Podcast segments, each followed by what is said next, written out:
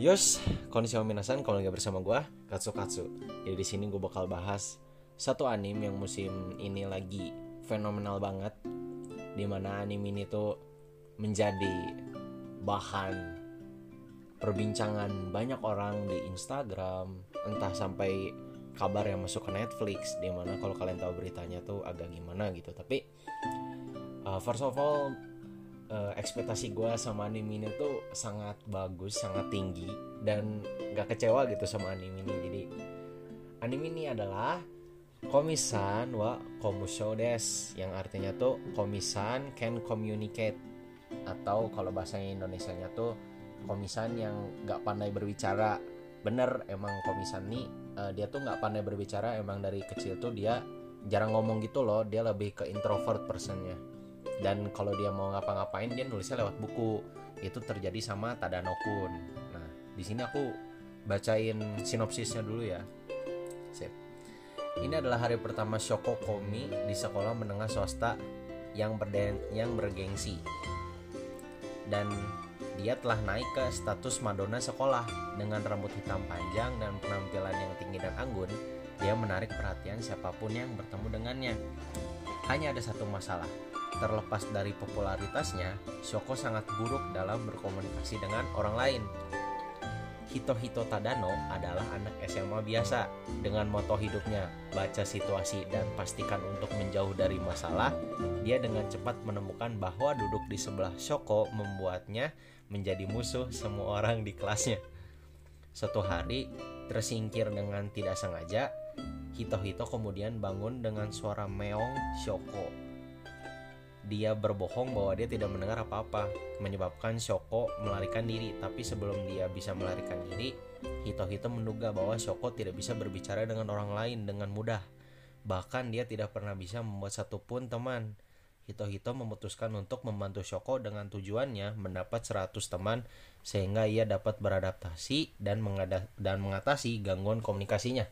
Jadi kalau dari sinopsis tadi tuh ada dua karakter utama, ada Shoko Komi uh, yang kita tahu itu dia tuh Komi-san, lalu ada Tadano Hito-Hito. Si Tadano Hito-Hito ini dia tuh orang biasa, dimana dia masuk S M A itu teh dengan kehokian yang tingkat tinggi gitu, kayak setahun sekali dia hoki bisa masuk S M A itu gitu.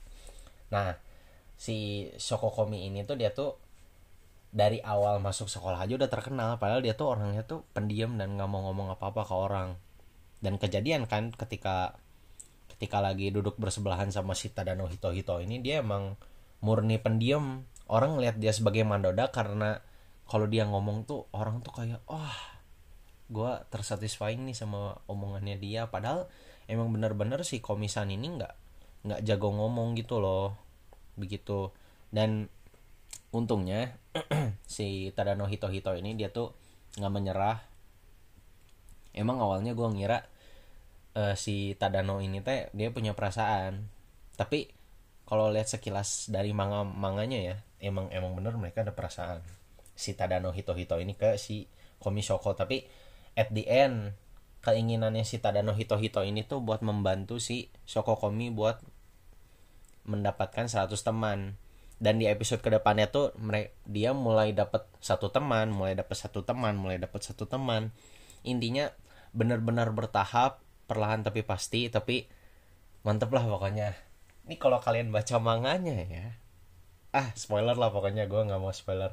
Intinya review anime ini menurut gue, dimana si Tadano Hito-Hito ini dia tuh jadi orang yang kasian, kayak buah si malakama kalau kalian tahu buah si malakama ya, pokoknya itulah, kayak maju salah mundur salah.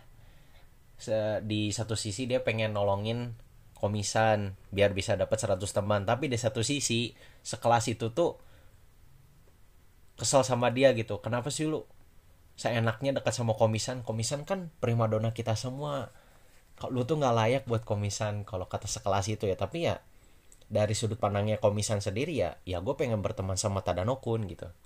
Dan makin lama pun si Si Tadano ini tuh dia mendapatkan banyak masalah karena berkenalan dengan Shoko Komi ini. Entah di inilah, entah di itulah, tapi tetap aja mereka berteman, tetap Tadano membantu.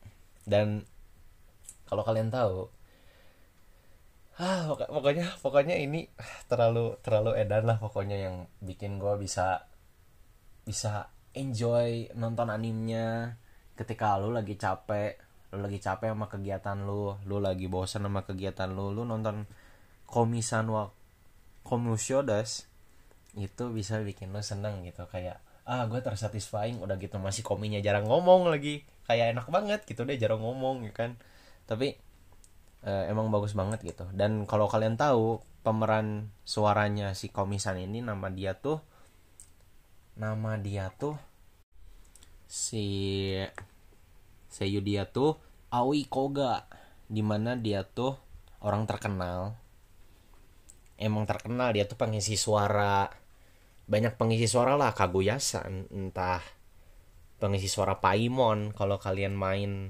Genshin Impact, banyak lah pokoknya yang dia peranin sampai sekarang. Terus juga ending dan openingnya bagus banget. Openingnya bikin kita happy, endingnya bikin kita melting. Pokoknya bagus banget lah. Gak, gue nggak ngerti kenapa bisa sebagus itu gitu. Jadi emang uh, kalau dari gue ya, anime ini tuh ya cocok buat kalian karena genrenya komedi dan slice of life. Romance-nya tuh bakal kalian rasain ketika kalian baca manganya. Benar-benar romance-nya tuh akan mulai terasa ketika kalian baca manganya. Dan gue gak yakin itu bakal speedrun gitu loh. Entah mungkin speedrun dari manganya, entah bertahap. Misalnya episode ini teh masukin dari chapter berapa aja. Tapi gue gak yakin sih. Soalnya emang ekspektasi orang tuh tinggi banget sama anime ini. Soalnya banyak orang yang pengen kalau Komi-san wa Komyushou desu ini tuh ditayangin jadi anim sedari lama. Gue dengar gue dengar beritanya, kapan Komi-san jadi anime, kapan Komi-san jadi anime. Semua orang menunggu anime itu.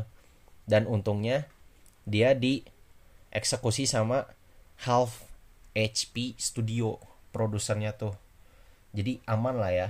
Atau studionya tuh O L M, gue nggak tahu sih studio apa itu. Yang pasti untung dia nggak digarap sama studio besar yang kebiasaannya tuh nge-speedrun gitu. Kalau kalian tahu Clover Works, Clover Works. Itu kan dulu zaman-zamannya zaman-zamannya anim-anim yang dua musim lalu itu di speedrun kan. Terus apalagi tuh yang di speedrun-speedrun yang malah bikin ratingnya teh turun jauh, sementara ya dengan pelan-pelan aja pun ratingnya tuh tetap stabil di delapan lebih. Jadi emang keren banget lah gitu studionya. Mereka bisa mengeksekusi manga ini jadi anim tuh gak terburu-buru gitu. Entah gua yang belum baca jauh gitu si manganya, entah emang mereka nge-editnya dikit-dikit per manganya. Jadi emang ya at the end ya emang cocok gitu, nggak terlalu cepat dan nggak terlalu lambat, nggak bertele-tele lah intinya. Di setiap episode pasti ada satu teman baru, entah ini entah itu, tapi ya begitulah gitu ya.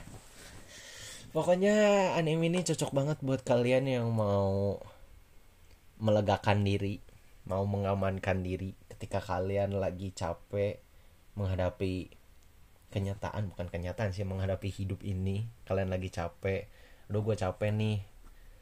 Nah, gak ada salahnya kalian nonton Komi-san wa Komyushou desu gitu, biar kalian bisa sedikit healing, bisa melupakan sedikit masalah kalian, bisa melupakan masalah kalian, dan bisa kembali ke performa terbaik kalian gitu. Intinya ya itu, anime ini tuh cocok buat kalian. Dan gue pun suka sama anime ini.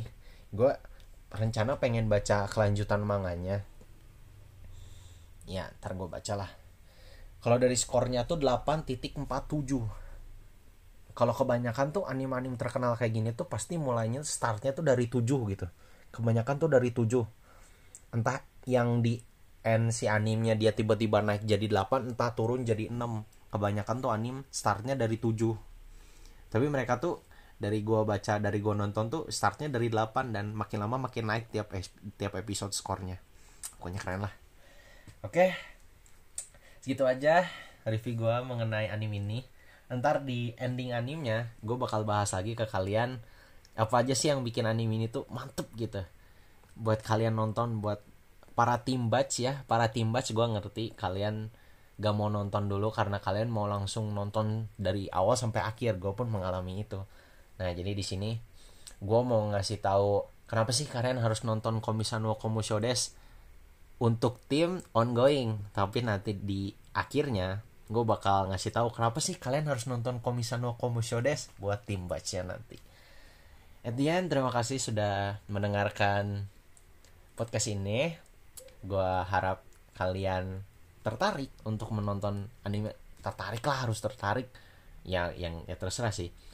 Soalnya ini anime bener-bener bagus, bener-bener cocok di segala, cocok di semua kalangan gitu. Nggak ada, nggak terlalu ecchi teuing, nggak terlalu, nggak terlalu alay teuing, bener-bener cocok gitu. Kalau menurut gua, kalau menurut kalian gua nggak tahu. Yang pasti semangat menjalani harinya. Terima kasih sudah mendengarkan podcast kali ini. Jangan lupa ditonton animenya. Jangan lupa nonton di platform legal. Ya, gue saranin nonton di platform legal ya, buat apa? Membantu mereka untuk membuat anime ini semakin berkembang menjadi lebih baik lagi.